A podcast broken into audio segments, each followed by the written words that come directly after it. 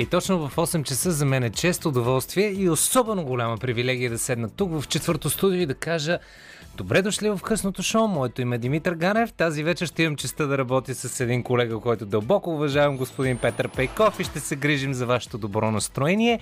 И за това, без да губим особено много време и представяне на излишни теми, ще кажем, че ще започнем трескаво, но нищо свързано с маймуни, а само единствено музикално Адам Фриланд, Сара Вон и Фивър.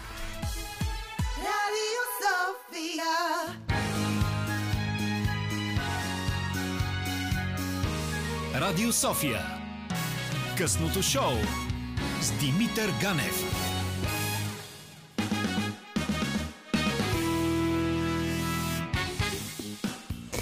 И 8 минути след 8, наистина вече ми е много приятно да кажа официално добър вечер, добре сте ми дошли, това е късното шоу и в следващите 3 часа Едното нещо, което ще е гарантирано е, че ще имаме страхотна музика. Другото е благодарение на господин Петър Пейков, че предаването ще звучи добре. И малките удоволствия от живота с това, с кои колеги можеш да работиш, но като цяло си стане една запазена марка в този четвъртък. Първо да гледаме сатирично на нещата, но от време на време сатирата бяга на сериозността на това, което ни се случва. И едно нещо искам да попитам и това е какво е десенсибилизация – има два прочита на тази дума. Десенсибилизацията е терапия, която лекува и предотвратява алергията, действайки върху имунната система. Нещо, което аз много добре познавам като човек, който цял живот е бил толкова алергичен, че даже не мога да започна да изброявам антихистаминовите лекарства, които съм изпил. Но оказва се, че има десенсибилизация и като психотерапевтичен метод разработен с едничката цел лечение на хора, страдащи от разстройства, които биха могли да бъдат причинени от преживяване на различни инциденти, като например физическо насилие. Според идеите на човекът, който е разработил тази терапия, Шапиро, сред тях, а, след като човек претърпи психическа травма или дистрес, неговите преживявания могат да блокират възможностите за справяне с механизмите, в които хм, а, които ощетяват паметта и съобщенията, свързани с инцидента. Те се обработват неправилно и се съхраняват нефункционално в недостъпни кътчета на паметта. Та какво общо има десенсибилизацията и къде точно се крие тази десенсибилизация, която ще търсим? През последните седмици, месеци, а защо не и години, аз лично в себе си усещам, че прогресивно стават все по-малко нещата, които могат да ме шокират. А истината, такава в която живеем, е доста шокираща. Ето един пример. 19 деца и двама учители са убити в училище в щата Тексас. Салвадор Рамос на 18 просто ги е застрелял в поредната масова касапница в щатите.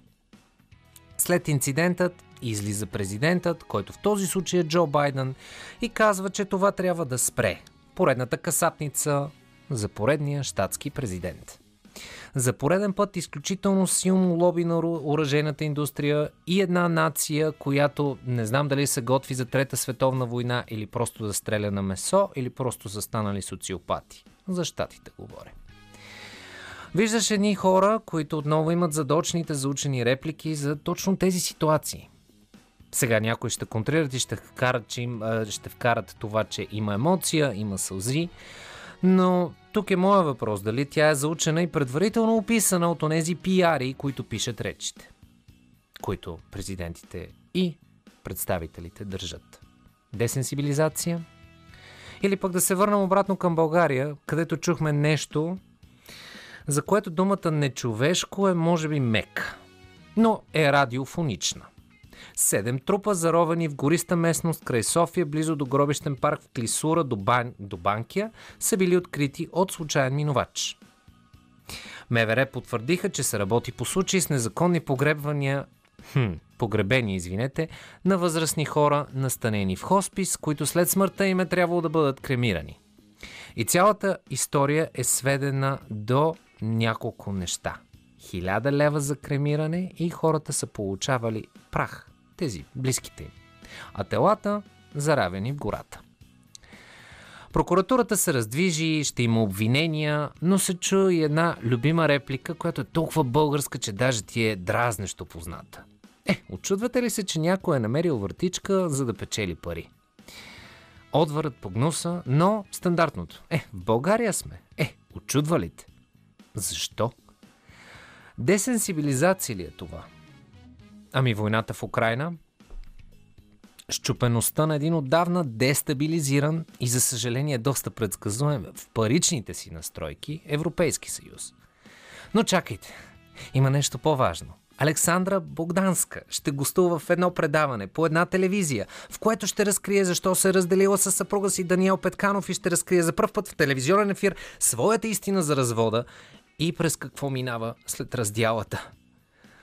Пренасищане или изтъпяване на сетивата? Аз лично се лутам в отговора на този въпрос и откровенно за това използвам ефира, който ми е даден. Обаче просто не ме топли чувството, че това ми е до болка познато и винаги чувам думите е, очаквано е. Или стандартния въпрос. Добре де, защо очакваше нещо друго? И тъй като наистина, може би съм прекалено млад, може би нямам капацитета да, да дам отговора на тема чувства, емоции и емпатия, ще си позволя да цитирам нещо от малко хубавите неща в социалните мрежи, а именно един цитат на Димитър Коцев Шошо към абитюрентите, който случайно видях вчера в социалните мрежи. Цитирам. Проблем на непотърсените съвети е, че те рядко някого променят. Какво да... Какво като ти кажа, че е хубаво да си състрадателен, че емпатията отличава хората от не хората? Ако не притежаваш емпатия на 18, няма да я притежаваш и на 50. С добронамерен съвет не мога да ти вменя нито чувство за почтенност, нито толерантност, нито стремеж към личностна свобода. Семената на тези качества би трябвало да бъдат посяти в теб от родители и учители, а ако не са, ти нямаш никакъв шанс да ги култивираш те първа, прочитайки тези редове. Та, в стила на един човек по радиото каза, ще завърша със следното. Обещавам, че този час ще бъде изпълнен с значително повече хумор. Обещавам, че Радослав Бимболов ще представи една наистина разтърсващо добра книга. Обещавам също така да си поговорим и за сайт хъсъл културата, и още специални неща. Но най-важното и най-основното обещание в това късно шоу от мен Димитър Ганев е, че музиката ни ще е убийствена, затова нека се върнем към 97-ма и да знаем от Депеш Mode It's No Good.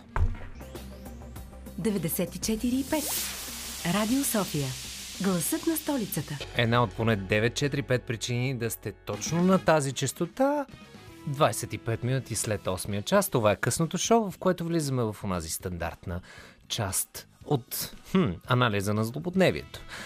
А то е изключително забавен, защото не случайно е рекет, драма, екшън и заплахи.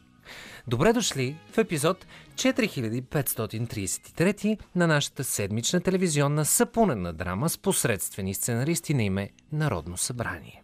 В нея участват няколко нереализирани актьорчета, нереализирани сценаристчета, които се имат много за титан на мисълта и други статищчета, парашутищчета и добре заплатени, леко нашишкавяващи, но в никакъв случай от охранване, парламентищчета. Хм, последната рима не ми се получи, но до тук бях много добре.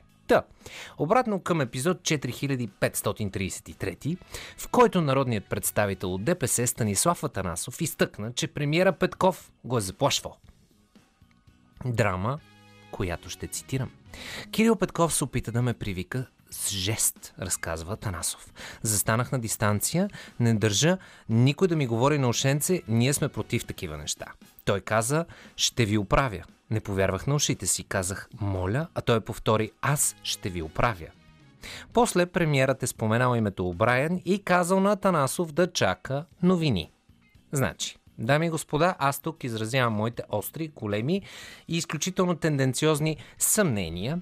Ако има нещо за оправене в Движението за права и свободи, след особено напускането, да, май все още можем да го наречем напускане или го напуснаха, Лютвин Местан, нивото на български язик в партията претърпя остро крушение. Но, Едва ли премиерът Петков е точно този човек, който може да оправи проблемите с българския в ДПС. Но, второто но. Вчера имаше пресконференция, на която лидера на партията Ахмед Доган, извинявам се, Мустафа Карадая, излезе с думи, написани, и обясни, че Кирил Петков е внушавал с много внушителен тон, внушаващи твърдения, че ДПС били имали по внушение на Петков връзки с руски енергийни проекти, а това било неправомерно внушаващо внушение на иначе невнушителния ни премьер Петков. Или казано с думи прости, едни хора получават внушително незаслужени пари, за да си чешат езиците. А от време на време даже им си разбира какво говорят. И сега към една новина от серията Открийте приликите, защото разликите са прекалено лесни. БГ, колегите от БГ, излязоха с едно много интересно четиво за растуха, не за, не за нещо друго. Разкритията Дубай е задълбочено международно разследване за скъпият охолен живот именно там, в Дубай. Преди много години, когато бях много малък, имаше една рубрика в Панорама, която беше Къде сме ние? Та къде сме ние? Ние сме представени добре. Майката на Певски и други интересни хора. Кавички ирония, мисля, че сте достатъчно нахочиви да се ориентирате кое къде трябва да позиционирате. Та в това разследване има две сестри, Гергана Симова и Елица Прошевска, по баща Симова, които са собственици на луксозна вила и три апартамента. Сумата скромна 2 милиона долара.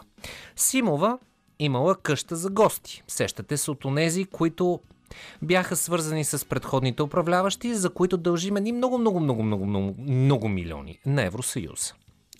Та същата тази има къща за гости, за която има да връща близо 400 000 лева европейско финансиране. А къщата е за, са отпуснати за проект за преработка на жилищна сграда в апартаментен хотел в Хисария. И по информация сумата все още не е върната. Трудно е да минеш през банката в Дубай, просто плажа е толкова съблазнителен. Упс. Сестрите също са част от схема, която изданието Банкера кръщава хранилка за тарикати още през далечната 2011 година. Тогава двете двойки на крехката възраст от 28 и 24 правят супер успешна сделка с имот по трасето на първи метро диаметър в София. Те печелят скромната сума от милион и 700 хиляди лева от столична община от терен закупен по-рано на 65 пъти по-ниска цена на квадрат. Или купуват близо, хм, точно всъщност, 3316 квадратни метра за сумата от малко над 80 000 лева. Общината отчуждава една трета от имота и така 1.7 милиона лева получават те след решение на съда, който трикратно повишава цената. Хм. Не, не търся подвола теле, просто подвола има бик. Гергана Симова пък реши през 2019 година да си гарантира изключителната публична любов на квартал Младост, когато огради градинката точно около метростанция 1 и затвори достъпа до нея и до метрото. Гражданите дадоха силен отпор, а и още една малка подробност около семейната фирма Симов и Сие, която пък се появи странно в файловете на КТБ. Онази, сещате се, абревиатура, дето се ни се губи откъде ни е позната. Там по семейно му са успели да спасят едни вложени 637 000 лева чрез цесия. Сега, като заключение можем да кажем, че някои хора са родени с късмет, други се раждат с голямо наследство, а трети тях просто ги питат имали ли сте доходи, които не сте декларирали пред данъчните. Да, а, на една екскурзия вадихме монети от фонтана, та така 2 милиона за вили и 3 апартамента в Дубай. За всичко останало, просто нека да ви пусна нещо за управене на вкуса, въпреки че Керана и космонавтите много правилно задават въпроса. Какво стана? Това бяха Кирали и космонавтите. Технически погледнато, ако слушате подкаста на късното шоу, първо, ако не сте го слушали, защо за Бога поправете тази грешка, след като приключи това предаване, разбира се. Нека да имаме ясни дефиниции за време. Второто може да откриете едни епизоди, в които със, същите тази, със същата тази керана имаме подробна дискусия за това как след този колю тя все още продължава да има глас. И на всичкото отгоре успях да предизвикам да ми викне по същия начин Димитре, тъй че да знаеш, Кирана, ще имаш предложение за брак. Но това е една друга тема. И да скочиме към международната сцена, където една много специална новина стопли моето иначе цинично сърчице. Арестуваха бившия молдовски президент Игор Додон за корупция. При ареста на Додон е бил извършен обиск на дома му. Не се съобщават повече детайли за задържането му. От прокуратурата на страната излязоха се съобщения, според което на бившия молдовски президент са повдигнати обвинения в корупция и измама. Извинете. Тук Нямам нищо забавно, което да добавя. Въпросът е, че от късното шоу дочухме, че от комуникационния екип на българската прокуратура са изпратили съобщение към молдовските си колеги с въпрос Добре, сега защо не играете мръсно? И докато си говорим за игра на мръ... играене мръсно, един човек, който е посланник на българския туризъм, не кой да е, Христо Стоичков, Камат. Видеообращение на легендарната осмица има за цел да покани повече туристи в България. Тази година. Клипът е бил представен в румънско лайфстайл предаване по една от големите телевизии в страната. А Стоичков напомня и цитирам.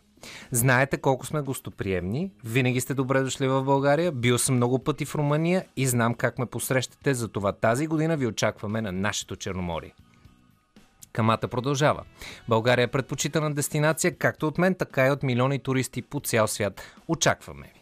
Сега, тук се оказва, че има изрязани кадри, в които след очакваме ви, Стоичков добавя, но ако не дойдете, и след това видеото рязко преминава в кадри от негови реплики към футболисти на Реал Мадрид и испански съдя. Не разбирам защо е минало през министъра на туризма и той би отказал подобен подход. Трябваше просто да го минат през Министерството на културата. Там нямаше да срещнем никакви проблеми.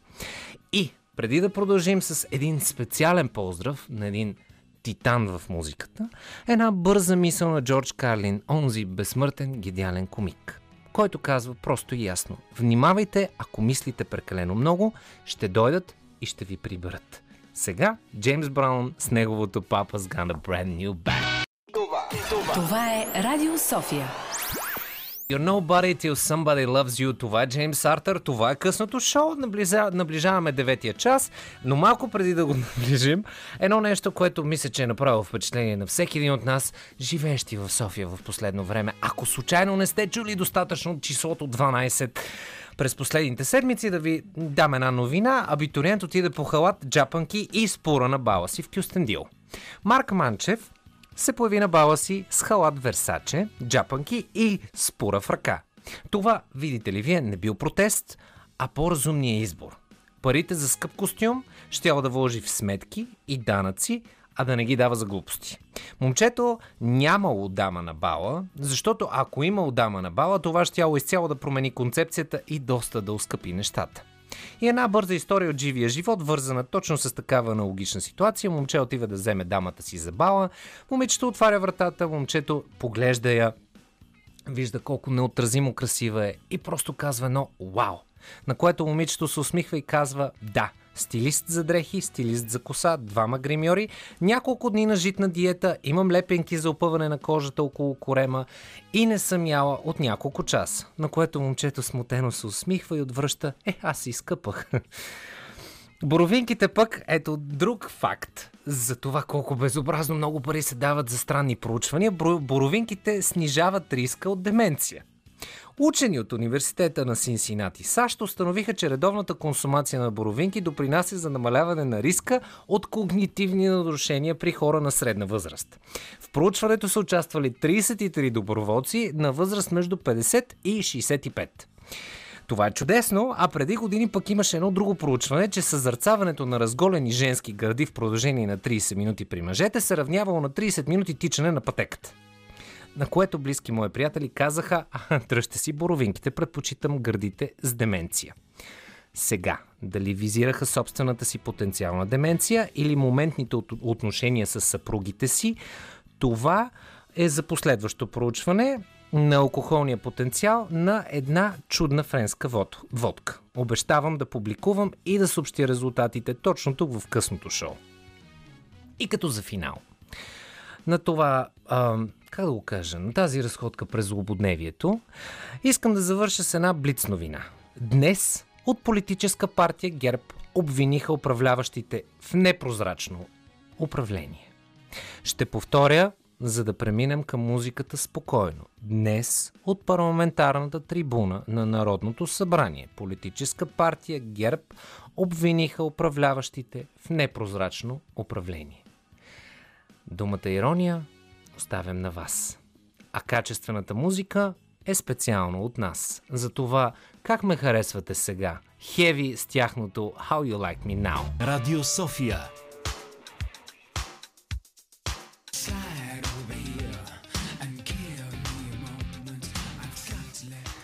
Онова познато 90-тарско кадифе In Excess Майкъл Хъчинс Need You Tonight.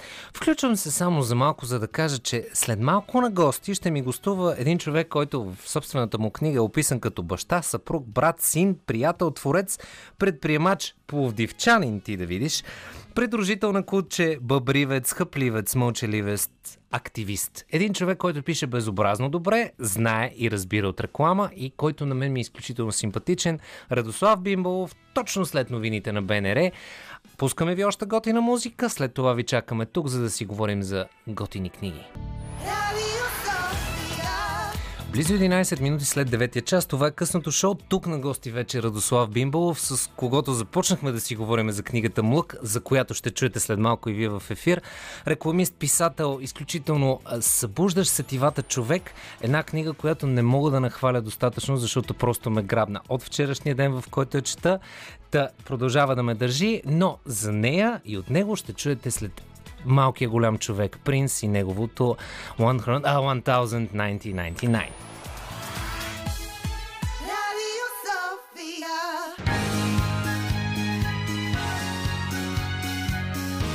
Радио София. Късното шоу с Димитър Ганев.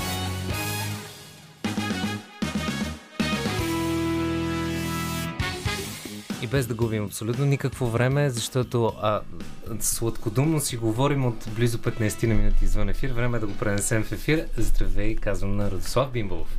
Здрасти драго ми е, че съм тук и на всички слушатели на Радио София. Здравейте и надявам се да ни бъде интересно заедно. Много ти благодаря, че прие а, поканата, като видях днес ти е интензивен медиен ден. Да, така е. Все пак книгата излезе вчера и е нормално тези дни малко да ме разхождат като мечка по медиите. Танцувай. да. Няма как да ме видят в момента, но да, мога и да опитам. А, аз гарантирам, че музиката ще е на ниво. Надявам се да я оцениш. А, тук обаче ще си говорим за думите написани и нещо, което а, много ми хареса. Започвам от там. Естествено, социалните мрежи. Аз те следя, четате. Със сигурност съм ти фен. Благодаря. На и на политическите неща, които пише, защото винаги съм много точно в десетката. Но това, което, което публикува ти, разписвайки толкова много книги като снимка във Фейсбук, беше посланието на ръка, което е пази ми думите. Точно така. Та да те попитам от там и след това ще си говорим и за годините, и за емоциите, и за тази книга, която наистина е хващаща за гърлото. Казвам го вече за енти път, но ще го кажа и пак. Умеем ли да си пазим думите? И да си ценим това, което излиза от устата ни. Да започнем от там или това, което mm-hmm. пишем. Тъжното е, че малко подценяваме а, думите си. Особено напоследък.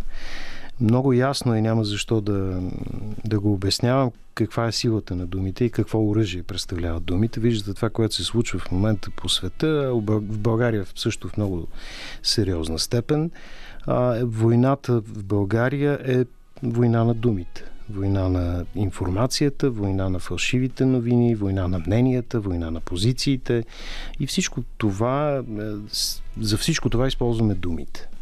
В същото време все по-често търсим заместители на думите. В социалните мрежи е ясно. Използваме емотикони, mm-hmm. някакви картинки, различен начин. От една страна това обогатява общуването. Да, възможност на хората да общуват повече, по-често, по-бързо, по-лесно, което е добре. Mm-hmm. Но от друга страна а, забравяме да използваме думи. Българският език е разкошен. Това е точното определение, което мога да дам. Той има толкова прекрасни думи в себе си, думи трупани с векове от е, хора, които са минавали тук. Някои от тях са били добронамерени, други не, но са оставили. Оставили са много в нашата култура, съответно са оставили и в езика ни. Езика ни е пълен с чуждици. Били, били те турски, руски, гръцки, да не изреждаме. А, и в това няма нищо лошо. Това е това е богатство на език. Както казва е, един от героите в едноименния ми разказ Мък, думите са може би единственото наше богатство, природно, което ще го изгубим, защото не го ползваме. Нали, всичко останало, всички останали блага, ние ги изчерпваме, понеже ги ползваме много, а думите спираме да ги ползваме, спираме да, да, да ги ползваме и затова ще изчезнат. Затова и в този разказ се случва така, че думите започват да изчезват. Разказа сам по себе си е много интересен, особено когато става въпрос за човек, който застава пред микрофон. Но, казвайки а, това за, за думите и за тежестта на думите и за ценността, която забравяме, аз веднага се сещам за едно старо правило, в което толкова пъти като малък са ми набивали в главата, че а, действията са по-важни от думите. Това за теб така ли е? Или думите имат абсолютно равностойна сила в това, което олицетворява действие? Понякога думите дори са по-страховити от действията. С думите можеш да нараниш, може би по-сериозно, отколкото имаш способност да нараниш с ръката си. Не всеки притежава мускулите на Чък Норис, за да нарани човек срещу себе си толкова силно, колкото може да го направи с думи. Uh-huh.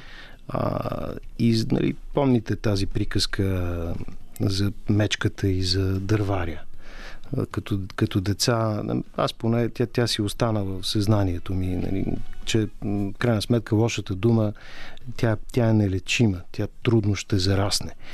Затова е много важно как боравим с думите, трябва да внимаваме когато ги използваме. И аз за това съм изключително внимателен към думите.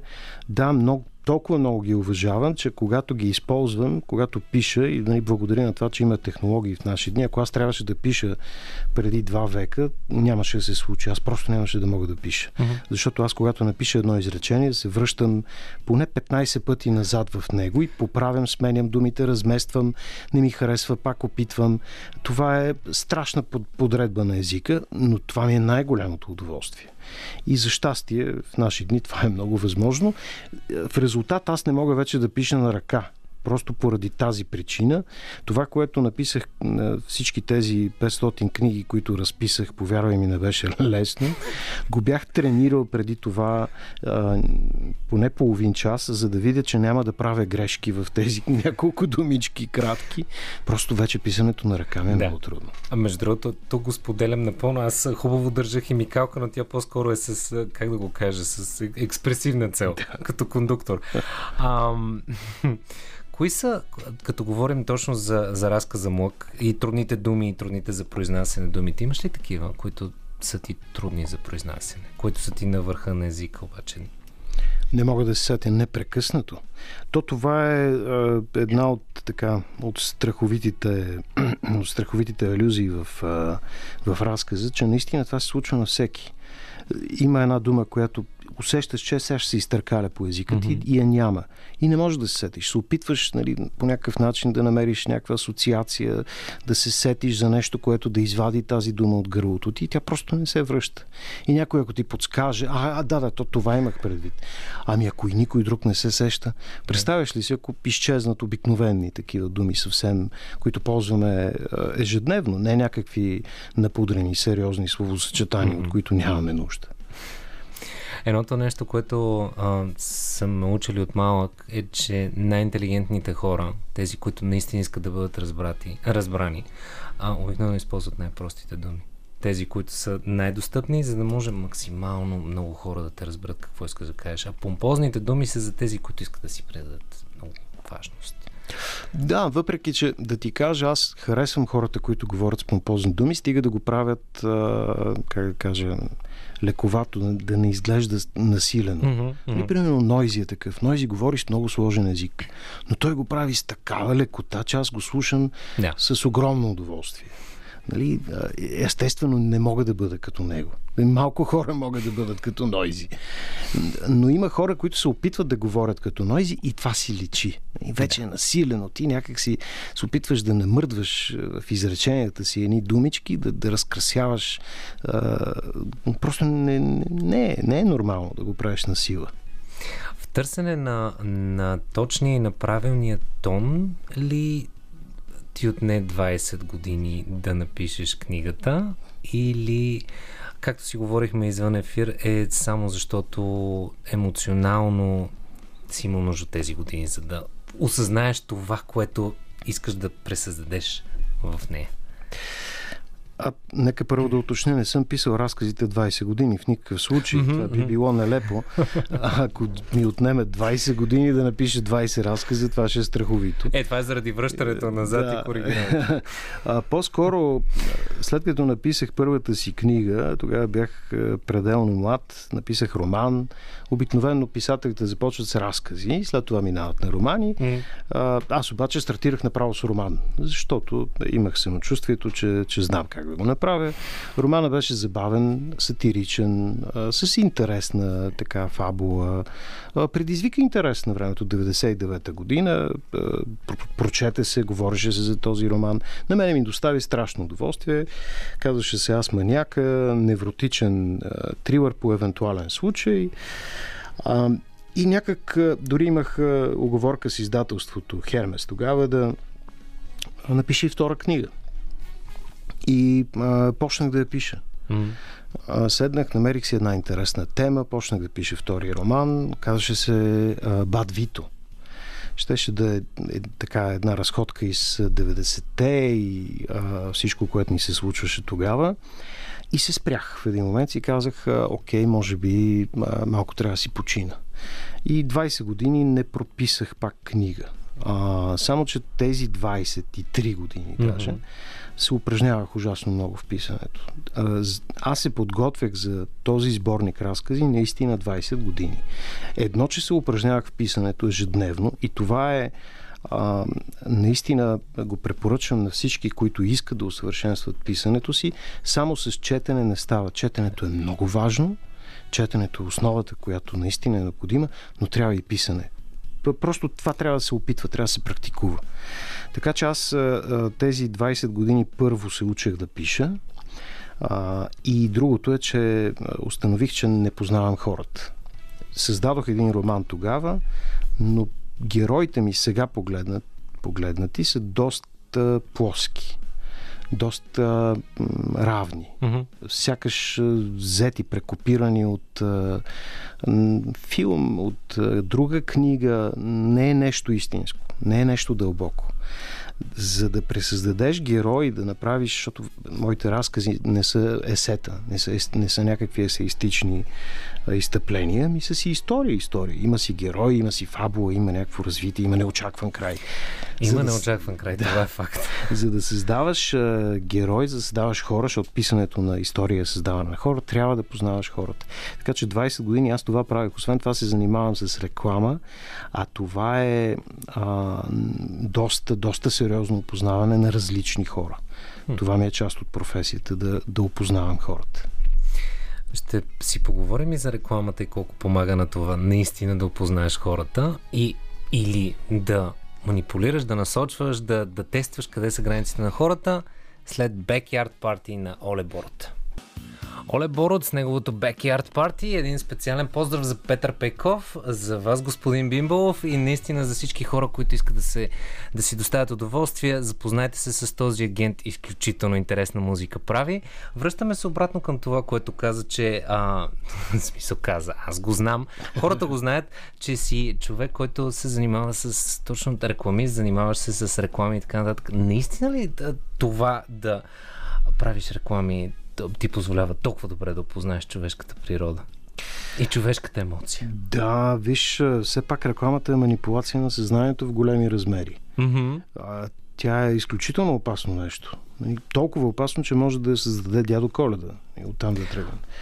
И, и човек да, да, да възприеме а, чрез рекламата да, да възприема мечти, да възприема стремежи, мечтания нали, на някакви амбиции, изключително опасно нещо е рекламата. И за да е толкова опасна, ние трябва да влизаме в главите на хората. Ние непрекъснато изследваме хората ежедневно.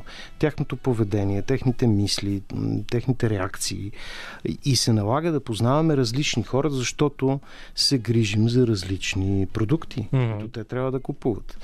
А, примерно рекламата помага на хората да развиват чувството за носталгия.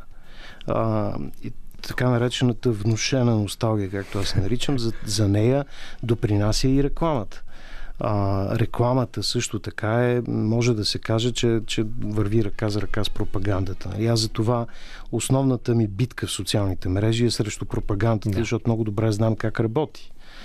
А, но рекламата е, а, ти дава едни познания за, за човека, които ако решиш да използваш за добро, наистина можеш, можеш да правиш добро. И аз поне съм си сложил за себе си тези, тези намерения, тези амбиции от тук нататък да, да работя за хората.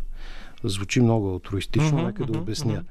А, смятам, че човечеството като цяло, но нека да си говорим айде за нашето българско човечество.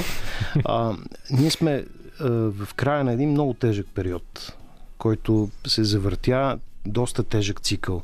Първо 12 години тотално опростачване, тотална загуба на ценности, политически разграден, разградена ситуация. Да не говорим за кражбите и корупцията и така нататък. След тези 12 години, едни две години кошмарни на пандемия, mm-hmm. колкото и да я отричат сега и да се опитват да внушат, че е пандемия, не е пандемия, имаше. И сега това, което изживяваме тази война. Това е страшен цикъл, но аз се надявам, че ние сме вече някъде долу. Някъде на, на колелото така се е завъртяло, че от тук нататък ще има някакво завъртане. И трябва да се подготвим за това завъртане, защото това завъртане ще ни върне нагоре. Mm-hmm. Какво ще е там горе? Ако погледнем историята назад, след подобни тежки световни а, цикли, се случват големи хубави неща. Така се е случил Ренесанса, а, нали, развил се изкуството, открити са а, нали, нови хоризонти, хората са отишли в космоса и така нататък. Хубави mm. неща се случват, когато човек тръгне от дъното си и стласка нагоре.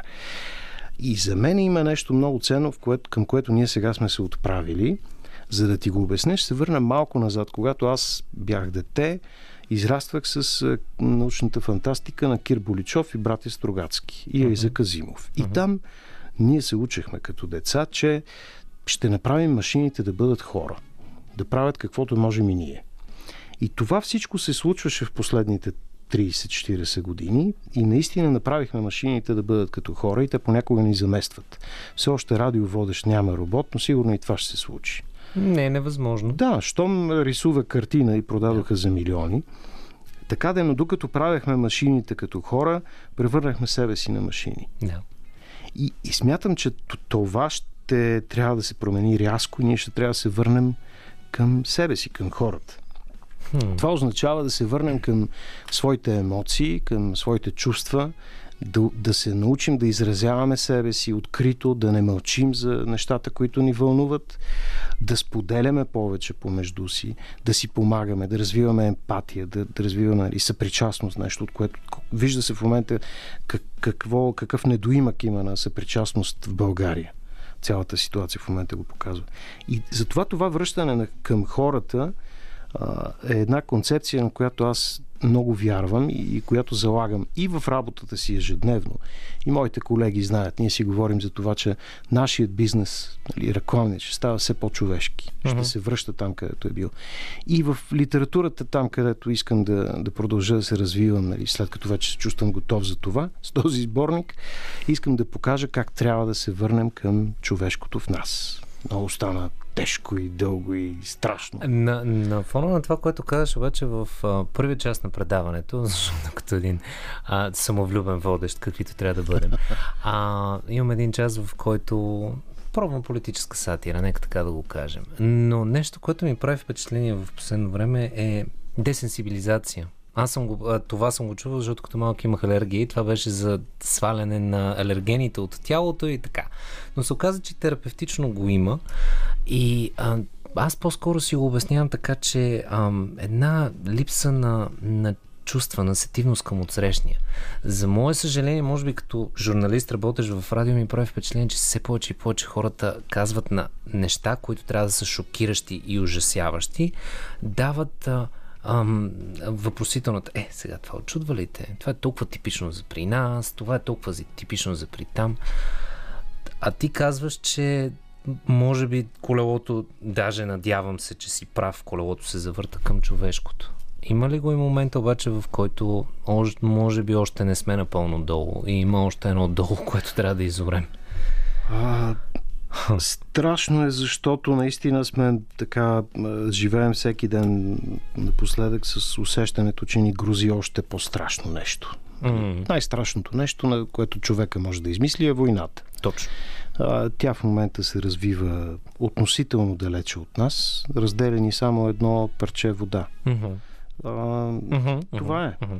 Но ако тази война се разрасне и стане а, не дай си Боже, трета да. световна, това ще е наистина много по-голямо дъно от това, което имаме в момента.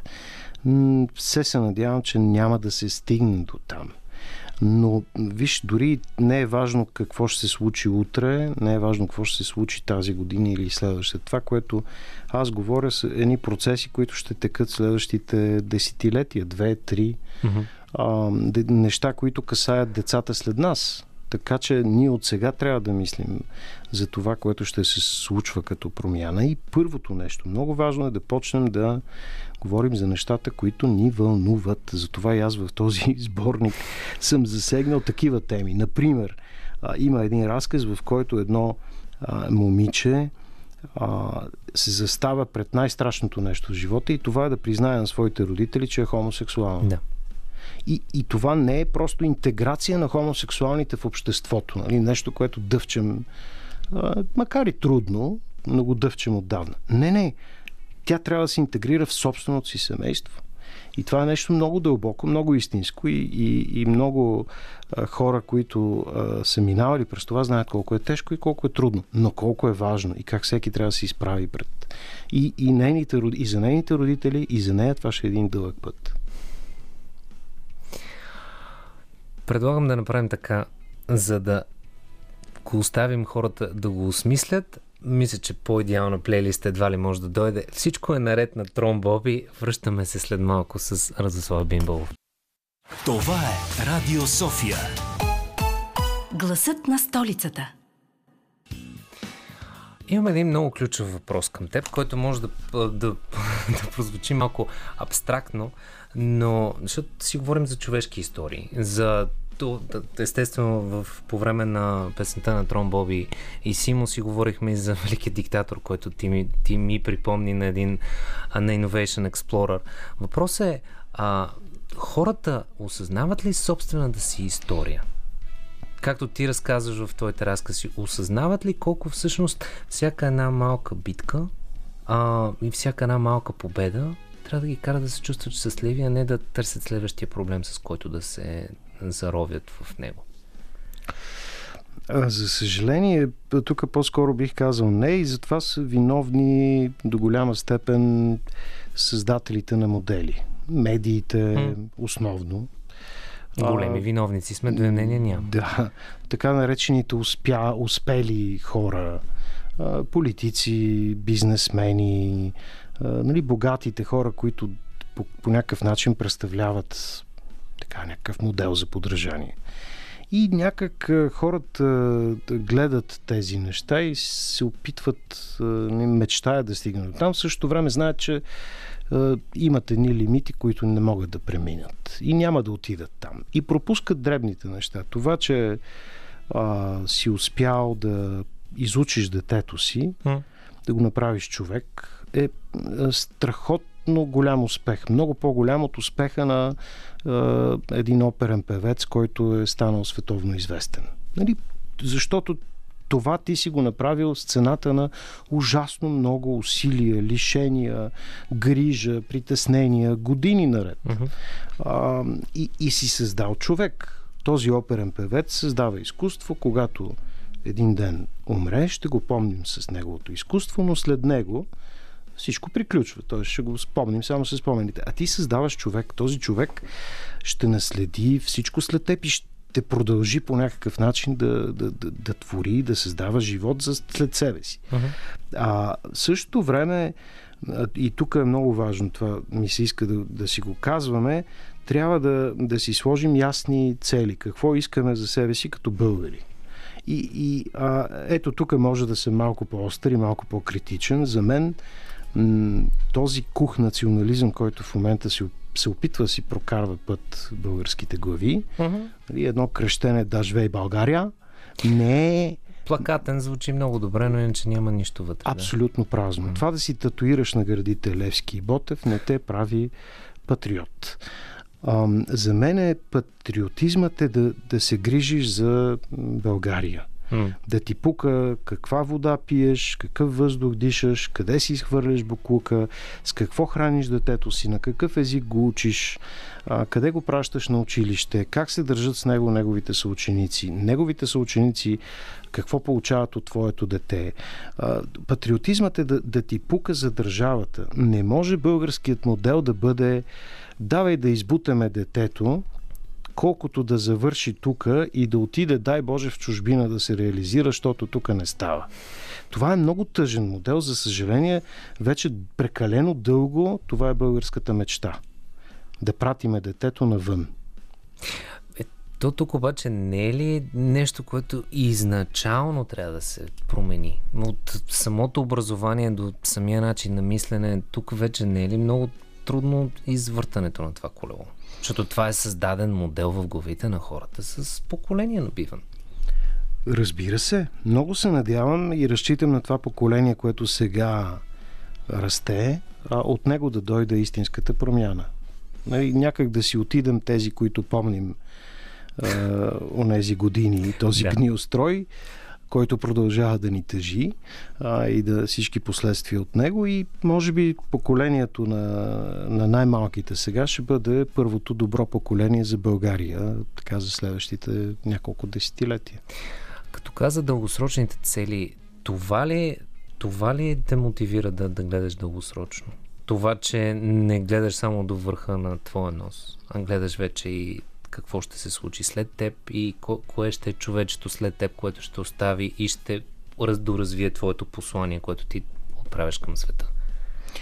Абсолютно. Смятам, че а, късогледството, което си причиняваме, гледайки единствено какво имаме в чинията си, да, то е важно. Mm-hmm. Много е важно, но не е най-важното. А, най-важното е какво ще остане след нас, каква среда оставяме за децата си и в тази среда влиза както и природата, така и а, интелекта, така и, за съжаление, простащината, която вирее лесно, която се допуска лесно. Тя е по-организирана от престъпността, особено в България. Yeah. И, и това са неща, за които трябва да се борим. И другото е а, вредните неща, които тровят обществото ни. Това е расизмът, това е домашното насилие. Нали, това са теми, между другото, точно в разказите, които съм заложил в сборник. Защото те са важни теми за българите и ние не бива да ги замитаме и да се правим, че не съществуват. Ами напротив, трябва да почнем да говорим за тях, за да из, изцелиме а, себе си. Аз и сега в ефир ще го кажа, защото ти го разказах извън ефир. Първият, първият разказ, който прочетох всъщност, просто защото ме грабна като заглавие, беше Обричам те. Което на темата за, за насилието и насилствените връзки просто ме... А, смисъл, сломи ме и буквално а, ми зададоха двама... Защото го прочетох долу в редакцията. Двама колеги минаха и ми зададоха въпроса Добре ли си всичко наред ли? Аз само казах Дайте ми 2-3-5 минути И след това ще се върнем към работата. Истината е, че в този разказ се постарах да влезе в а, обувките на насилника. Нали, темата за домашното насилие, тя е много дълга. А, ние уж непрекъснато говорим по нея, но никога съвсем до край, съвсем откровено. А, и, и мене ми беше интересно да видя обратната гледна точка. Да видя а, през очите на насилника какво се случва. Да мисля като него, да виждам като него, да чувствам като него. Mm-hmm. Затова и главният герой в този разказ е насилникът. А, ние не чуваме никога неговото име, но някак да. така съм го написал, че да може всеки четейки да влезе в неговите очи, да усети неговите ръце и да усети как а, пребива, наистина буквално, съсипва едно човешко същество и да види какво го кара да бъде такъв. Без това по никакъв начин да търси а, оправдание за този човек, uh-huh. най-малко, uh-huh. и в същото време без да го а, поставяме на съдебната скамейка и да го виним.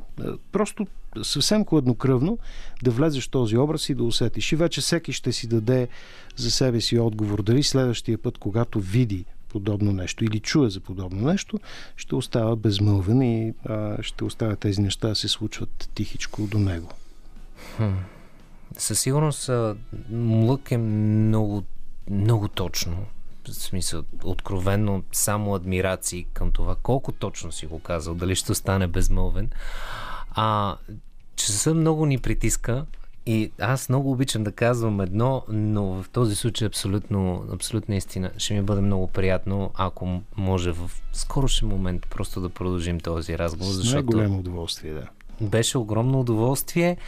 Със сигурност аз лично имам да си дочета разказите и ще ги чета с удоволствие. И факт е едно, което, което ти каза. Няма съдебна скамейка в нито един от разказите. Те просто са историите от гледната точка на хората, които ги разказват. Не знам как си успял, но вау, моите дълбоки адмирации. Благодаря много. И ти благодаря за гостуването. Господин Пеков, мисля, че можем да си пуснем A New Flame на Simply Red новини и продължаваме с късното шоу. 7 минути след 10 час това продължава да е късното шоу. Аз надявам, както всеки един четвъртък, че продължавам да съм Димитър Ганев. Ще си говорим отново. От миналия четвъртък ще продължим идеята за предприемачеството, това как започваш, колко бързо се взима решението, а трудно ли е да вземеш това решение? Какво е сайт Хъсъл културата и има ли почва и у нас тези хубави мили клишета, но преди всичко останало ще се закълнем в това, че музиката ни е безобразна добра и то точно с Дейви и неговото Testify.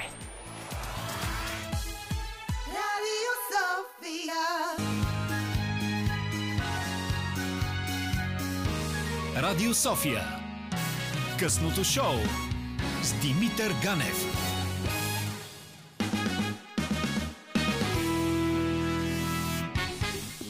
И горе-долу 15 минути след 10 час. Това продължава е късното шоу. Аз продължавам да търся своята идентичност. Димитър Ганев знам, че съм. Оттам всичко друго е под въпрос. Може да съм сатирик, може да съм в скоро време и предприемач. Последния четвъртък си говорихме за точно това как скачаш в предприемачеството и в моята глава изкочи една моя, надявам се, мога да кажа приятелка. Ама разбира се, че съм. На име Анастасия Карнаух, която сте чували при една сладка чаровна дама от петък вечер Елмира Джума. Вече гостува в това късно шоу. А Настя е един от тези хора, които хем те дразнят, хем обаче те впечатляват с това, че могат някъде около 432 000 дини да балансират под една мишница и най-накрая такова с една завистлива усмивка да кажеш ми докара ги до финалната права. И ти си такъв вътрешно се чувстваш сега повече не я харесвам, повече ме дразни или в момента ме амбицира да докажа, че мога да ги направя 431 и да опровергая, че тя е човека с 430-те. Първо как си? Добър вечер, чудесно съм. Имаш изключително хубаво мнение за мен. Много ти благодаря. Аз повечето дни ги губя някъде по пътя. А ти някак си така добре се изказа за мен. Много се радвам, че създам такова впечатление, поне за, за пред хора. Ама ти, ти нали знаеш, че много голяма част от, от впечатлението, което създаваме, е това, което хората си мислят за нас. Exactly. Сега, ние го пълним със съдържание, когато искаме. Когато не искаме... Се правим на припадане. Пушък и огледала, като един истински фокусник. Да, така е. Та, как, как един фокусник балансира толкова много неща? Успешно ли ги балансира? И все пак се връщам на това, като твой приятел и в социалните мрежи. Знам, че си от хората, които обичат да си поставят едни такива цели в началото на годината. Да, И да. мотивираш едни такива други хора и те да си поставят цели в началото на годината. Аз в края на годината мога да кажа, че съм изпълнил а, три. А пишеш ли си целите? Пиш си ги, да. Колко? Ами, за момента имам 25. А ти от януари до сега си написал 25. Yes. Е, как да ги изпълниш до годината? Е, не, аз просто запалих тефтера, защото имам правилно съзнах, че няма да изпълни нито. Ох, не де, аз между другото точно преди два дни си ги гледах и бях малко разстроена, защото ми пропаднаха няколко от нещата по очевидни причини. Нали, тази година за много хора излезе извън рамките на планирането. Да. Последните три години са такова, но тази година вече удари наистина. Тази наистина вече. Знаеш ли, аз януари месец бях в така лека депресия, защото последните две години, а, да, обясним на слушателите, М. всяка година напиша 50 цели, Мгм. които освен, че ги пиша, ги публикувам, за да бъде срама такъв пълноценен за, пред хора. И защ, отделно, защото периодично а, ме питат какво стана с цел номер 24 и аз казвам, «Е, сега ще виж ти какво стана с номер 24 и се, фокусирам изцяло върху точно нея. Мгм. А, публикувам ги, стремя се да ги изпълня. Сега не са само за така, за пълнеж на социалните мрежи. И в края на годината най-важното е, че се отчитам как се справим. Горе-долу че 35-40% са успешните, ако трябва да съм честна. Но, защо? Започнах да ги пиша в годината на COVID. Да. Е, как да станат нещата, като ние не знаехме как ще станат нещата. Еми, нито първата, нито втората година. така да е, обаче пък от друга страна създаваш впечатлението на човек, който е достатъчно виро- вироглав, че може да случи нещата и въпреки COVID. Точно това беше идеята тази година. Точно аз януари месец седнах и си казах, оф, то нищо не се получава, виж тук от- отчета колко е лош за миналата година, обаче тази година ще си мечтая много смело. А, написах си цели, супер много локации, много активности, купихме билети, Барселона, Китай, не знам какво, просто много неща.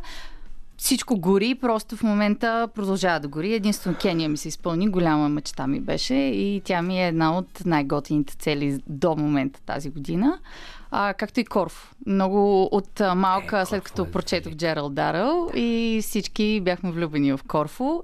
Страшна мечта ми беше да отида да го видя и съм много щастлива, че успях. За Корфо имам най-странното, най-странното изживяване. Всеки ден, значи ние бяхме три дни откраднати, ама толкова изстрадано откраднати, че mm-hmm. се получиха като истински. Всеки ден беше различна приказка. Първия ден се запознахме с а, магичната магнетична смисъл. Тя буквално беше като Афродита на Корфо, на име Александра, толкова гъркиня, че просто даже не... В смисъл, беше много интересно изживяване. Първият ден беше свързан с нея. След, след като глупави хора като нас решават, че в неделя ще си наемат моторчета под найем, в един момент съзнаваме, че гърците са разлика от нас, българите, като, като е неделя, просто казват неделя е довиждане, Да, нищо не да. работи. Мотори няма и ние минаваме ни 8 км на 40 градуса, в които буквално на финала бяхме като в детските филмчета на 4 крака лазехме и минаваме покрай един бар и в бара най-крас... в смисъл, едно от най-красивите момичета, които някога съм виждал, дълга черна коса, естествено стройна, красива така. Това момиче в този момент направи като реклама, няма да кажа бирата, но буквално направи като реклама. Казахме три бири, тя извади бирите и в следващия момент се обърна в ходилната камера и извади три, три халби от ходилната камера. В този момент най-добрият ми приятел, който се казва Аз аз Александър, каза, тука. за нея ще се женя. И? Тя му отговори, вече съм женена. Е.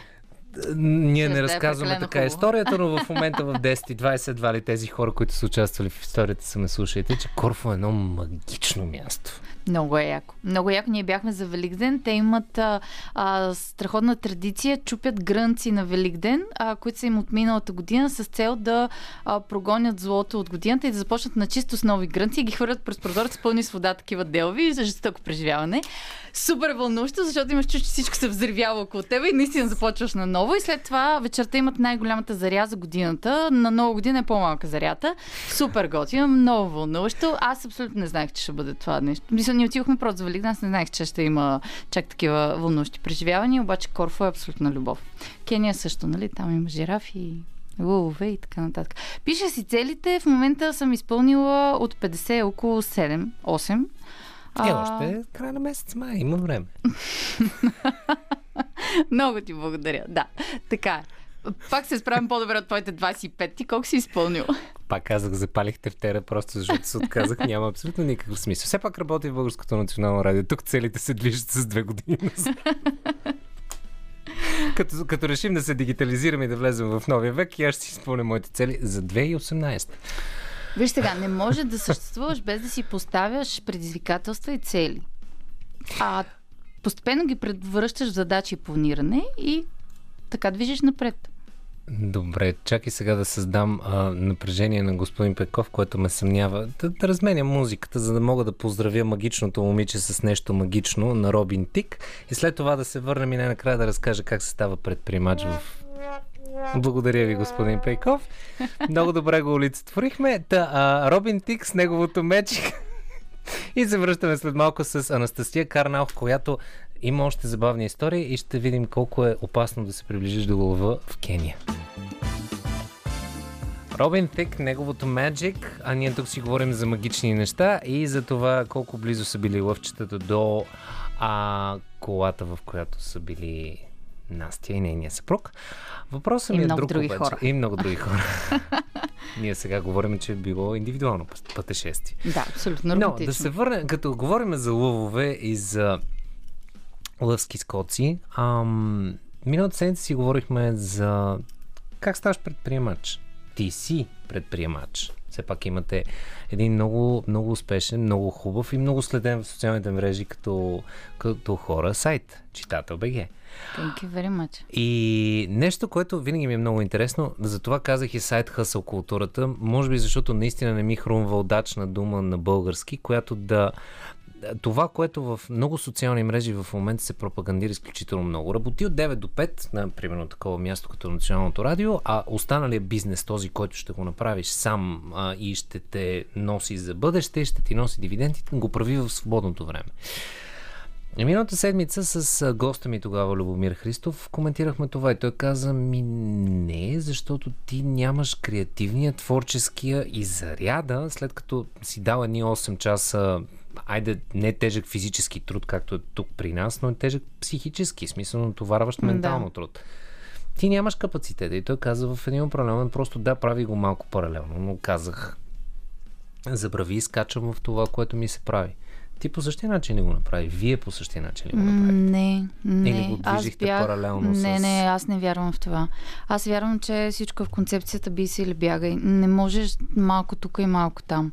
Аха. И за мен предприемачеството е а, и въобще бизнеса а, трябва да си готов да не успяваш.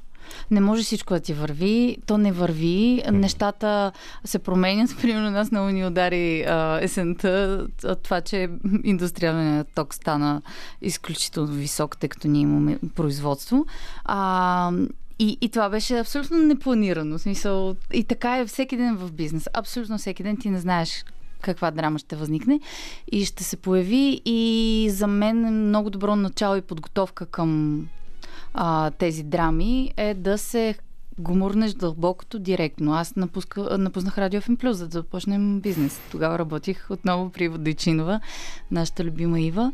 А, и казах, Ива, аз искам да започна нещо свое. И тя каза, давай, Давай. действай. И ние никога не сме работили паралелно. Аз вярвам, че трябва да ти пари на дупето и да не знаеш, че нямаш къде да се върнеш.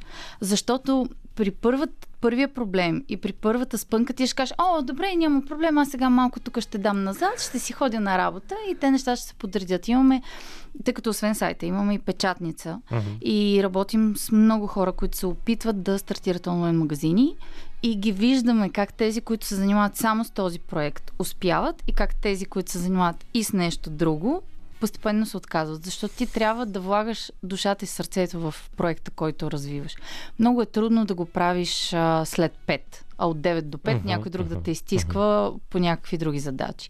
Първо това. Второ, аз съм от тези предприемачи, които работят когато си решат. Аз мога и не веднъж се е случвало в 3 сутринта да стана и да работя и да пиша някакви идеи и да си действам по някакви оперативни задачи, но най-редовно спа до 10. След това работя до 3 сутринта, а след обед мога да тренирам. В смисъл, всичко е много плаващо, защото аз съм... Ти, зна, ти ме познаваш много години, аз съм абсолютно взрив и в момента, в който нещо в мен се взриви под формата на идея, аз трябва да се раздам максимално. В следващия момент трябва малко да си почина. Няма как, не можеш да побереш предприемачеството в работни часове. Той се, то се случва всяка минута, всеки ден, нямаш почивни дни, нямаш съботи и недели. Аз нямам ден, в който освен ако не пътувам, например, в Кения, където нямам интернет, и затова ние непрекъснато пътуваме, за да може да нямаме интернет и да си почиваме, нямам ден, в който да съм в София и да не съм работила. Аз всеки ден имам нещо да свърши и това ме кефи. Това е част от, от пъзъла, който подреждаме малко по малко и това е бизнеса.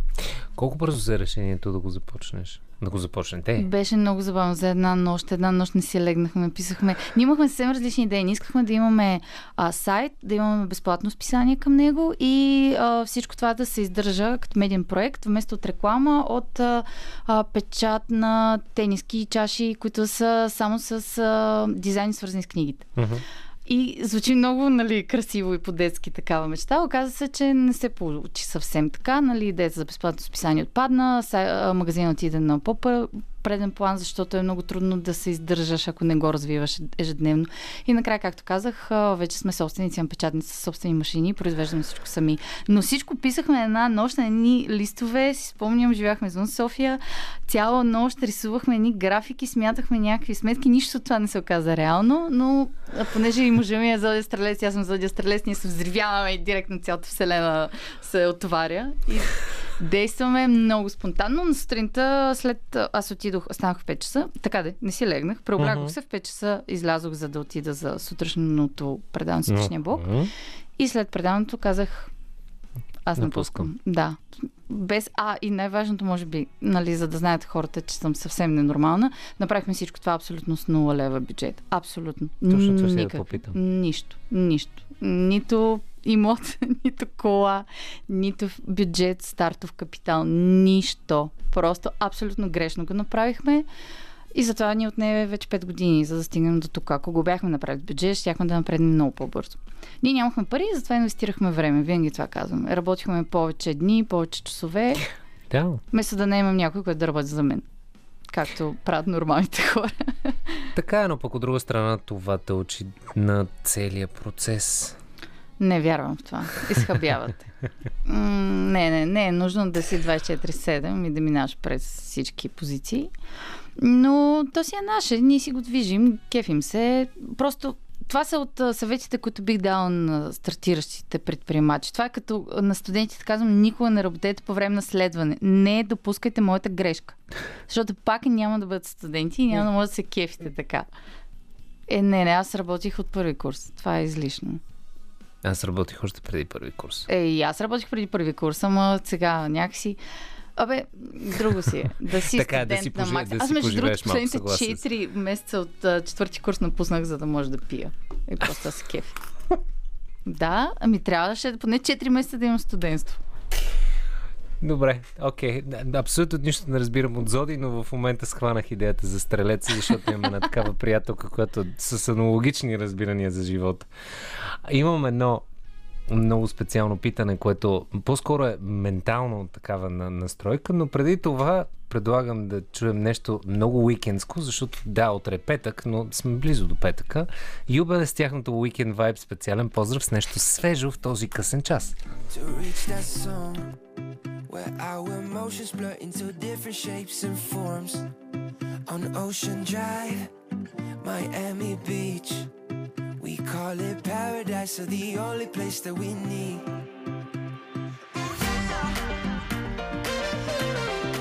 Skip the Monday and Tuesday ride. I wanna stay in that weekend vibe. Yeah, lose your body and feel alright. Cause we just wanna have weekend vibes. Keep us dancing all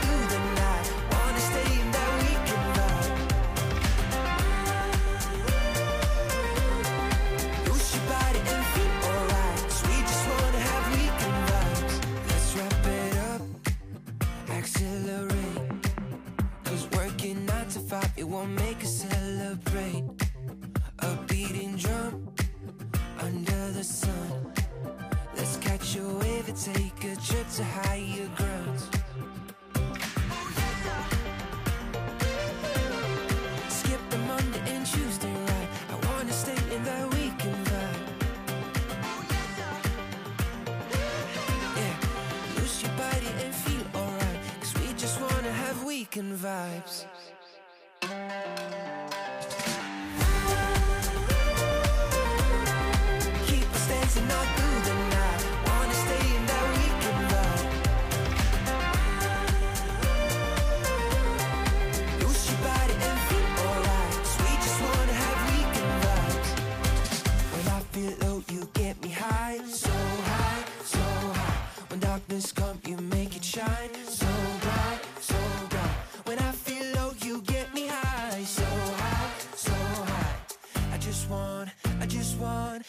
Just want that weekend vibe.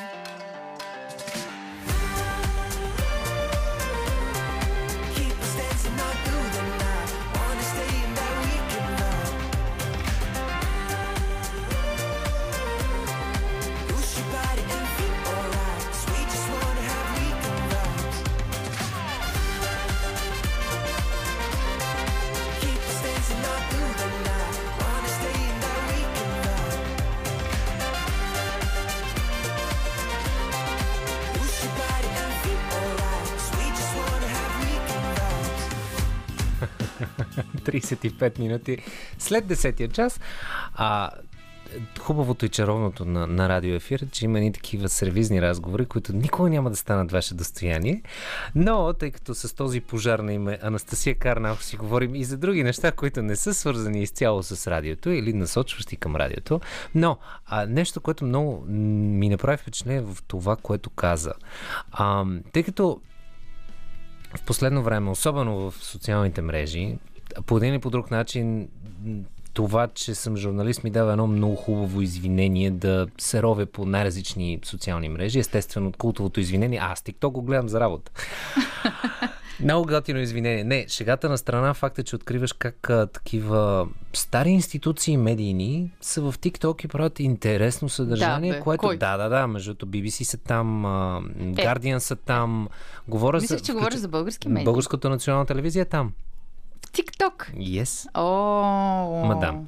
Тъй, че а, в най-скоро време, между другото, ето мога да ви загадна нещо и Българското национално радио ще има доста интересно съдържание, в което и Радио София ще бъде включено, тъй, че имаме едни предизвикателства, но те само така ще го загадна, ще дойдат около есения сезон, когато се върнем след дълга лятна заслужена почивка. Ето една кукичка за тези от вас, които са, се интересуват и от нашото радио.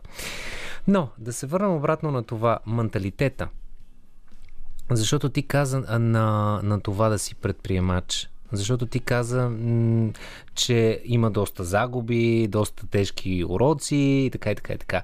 Как се тренира това? Защото социалните мрежи пък непрекъснато убеждат как трябва да имаш менталитета на победителя, да само победа след победа, да трупаш така, така, така нови нови цели. Как се възпитава това да приемаш загуба първо и второ да бързо да я преглъщаш и да минаваш напред. Ох. М, Може би Имаме сега 20 е момент... минути, давай. Може ли сега е момента да кажа, че съм на 34, нали? Не съм на 22 с идеята, че целият свят просто мене чака. Както и моя проект. Просто, разбираш ли, ако сега не съм аз, ако не ти кой, ако не днес сега, нали? Еми, Кога? Не. Това, това е, Живота проект е. свършва всичко. Да, да, да. Аз съм манна небесна. А, трябва да си реалист. А, никой не открива топлата вода, поне аз никой не виждам около мен да открива топлата вода, колкото и да го твърди.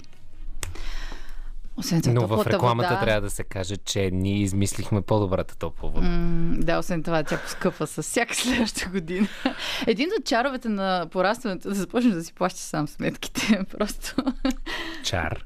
Еми да, осъзнаваш, усещаш на вкус реалността. В момента ти задавам въпрос, който много момичета, с които се запознавам в последно време, чара да си сингъл, а, няма да го възприемат като чар. да си плаща сам сметките. Но да се върнем към менталитета на... Да. А какво да разкажа за паденията си? Ами те са Не, как, как, Не- бързо, как, смисъл, как Е, бързо къде да ходиш? Е, няма как. Виж сега. А, ти имаш една идея. Тя няма да се случи днес. Ако някой ти каза, че се случи днес, жестоко много те е излагал. Просто не знам, не знам как трябва да. Сега прав веднага си, тук. Да, прав си. Между другото, социалните мрежи са пълни с а, такива еднодневки. Там, между другото, едни лоши хора пишат, че трябва да ставаш в 5 сутринта, за да успееш. А това е най-голямата лъжа. Казвам ви го. Това е най-голямата лъжа. Ще успеете само ако спите минимум 10 часа на денонощ. Така е. Анастасия Карналха защита Благодаря ви, благодаря ви. Нали? господин Пейков за свидетелства това, но а, а, Настя защитава старата теория на Неоми Кембъл, която казваше за по-малко от 10 бона преди 10 часа не става. А, exactly. И аз така казвам. Окей. Имаме много общи неща с тази жена. Всъщност само това до тук. Както и да е. А, няма как да успееш за един ден. Аз напоследък а, имам една мантра, че всеки ден чопкам по-малко, по-малко, по-малко и то и става една голяма купичка. А, купчинка. Купичка. Защо купичка? Купчинка. Ние може на гранчарство да се запишем, няма никакъв да, проблем. няма проблем, да. А това, между другото, е също много ценно. Когато си предприемач, да можеш да се изключваш и да се записваш на някакви такива хобита, тенис, гранчарство. И то предполагам, че иначе ще леко ще Превърташ поводееш. малко, защото то гори отвътре и ти се кефиш страшно много и по цял ден мислиш какво мога да подобря, какво мога да, а, да пусна някакъв нов продукт или някаква по-готина реклама или тук посланието, а тук е едно копи. А, ужас, както и да е. Те хората не знаят аз какво се занимавам, между другото. Според мен не има много ясно за какво говорим. И те заради, това, заради хора като теб горе-долу мисля, че са родени от тези картинките, в които какво мисли майка ми, че правя, какво мислят приятели, че, приятелите ми, че правя. И най-накрая последната картинка, която обикновено съм аз, в леглото съм си легнал и се завих така сладко си спя. Какво правя всъщност? Не знам. Това е все едно да си студент и да те късат постоянно един изпит, и накрая се откажеш и да не завършиш. А ти просто не се отказваш. Е, аз винаги казвам едно нещо, което е абсолютно вярно, а хората си мислят, че е лъжа. И той, че аз не, не се отказвам заради мъжа ми, защото ние го правим заедно. И ме ми е много гузно, защото той, например, в момента работи, докато ме слуша. Аз съм тук и се забавлявам.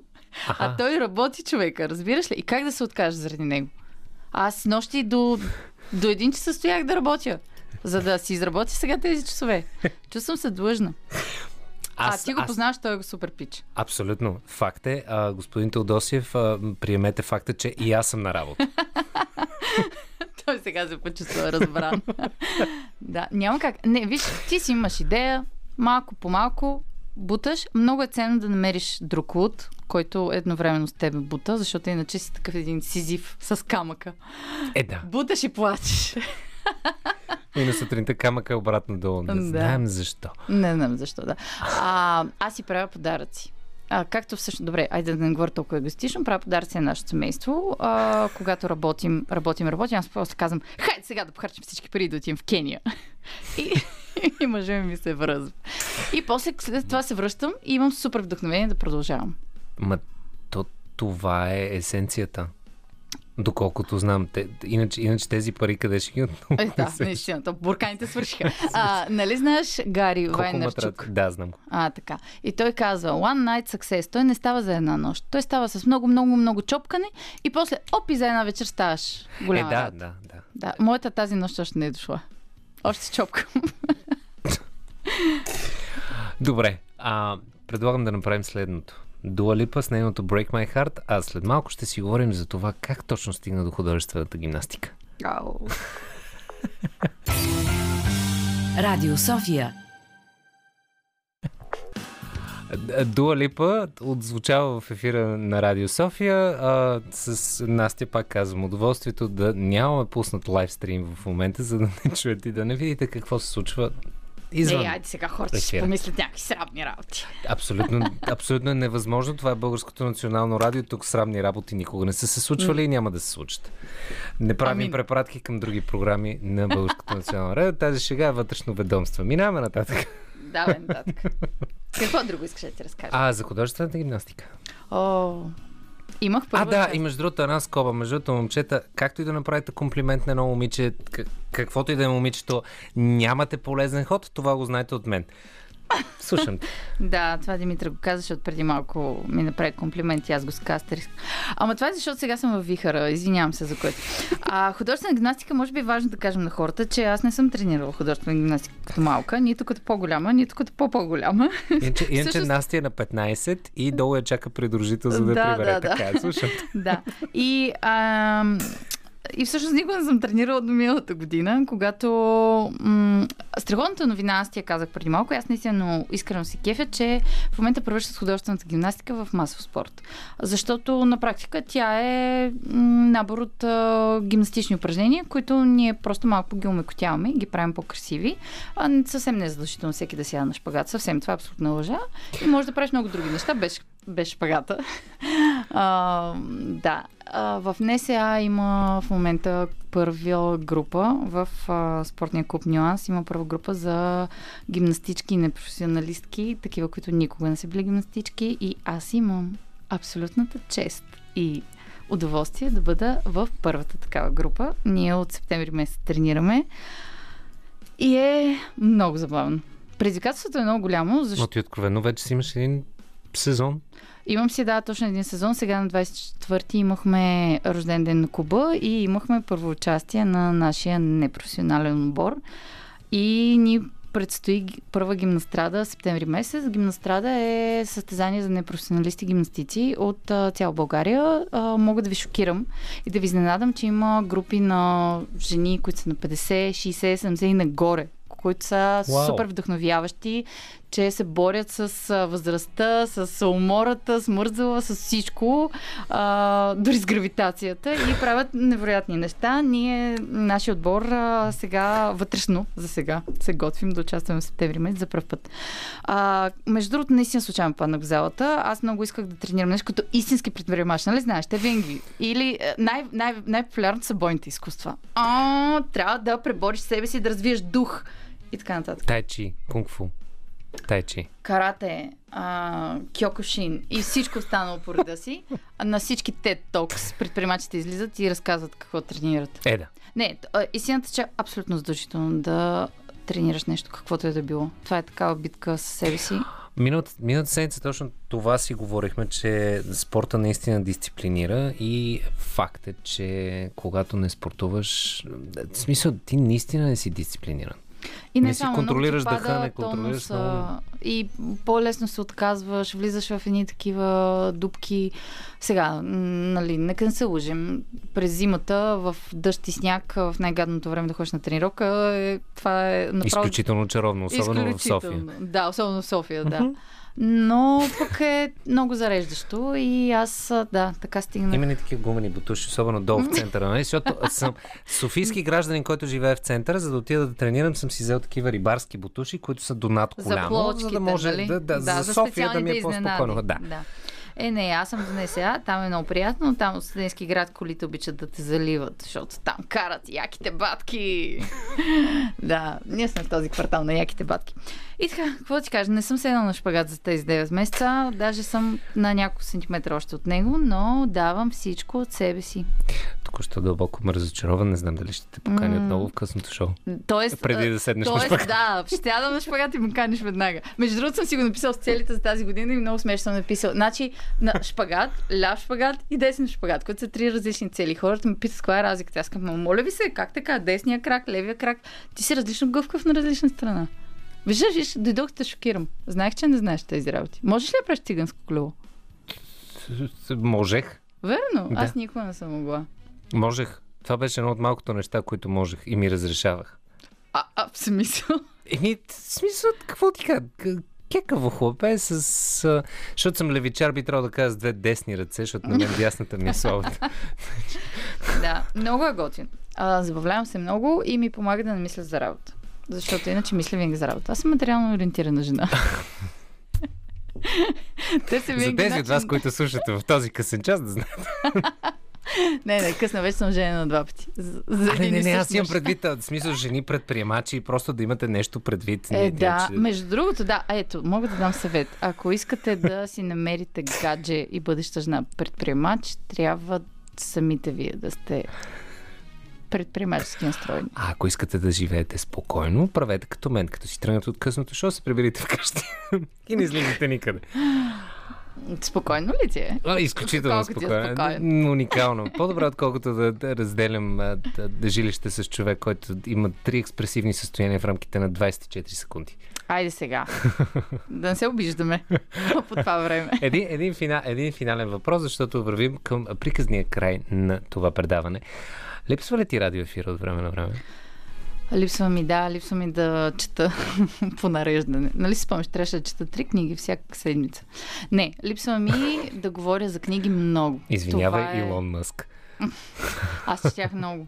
А, за, за, за хората, които не знаят, имах рубрика за книги в Онова едно радио друго, там, да. едно друго радио, Мгм. да, и всяка седмица представях три заглавия и наистина ги четях. Не само корицата отзад, краткото съдържание, ами наистина ги четях и в момента ми липсва да говоря за книги, защото се вдъхновявам и много хора...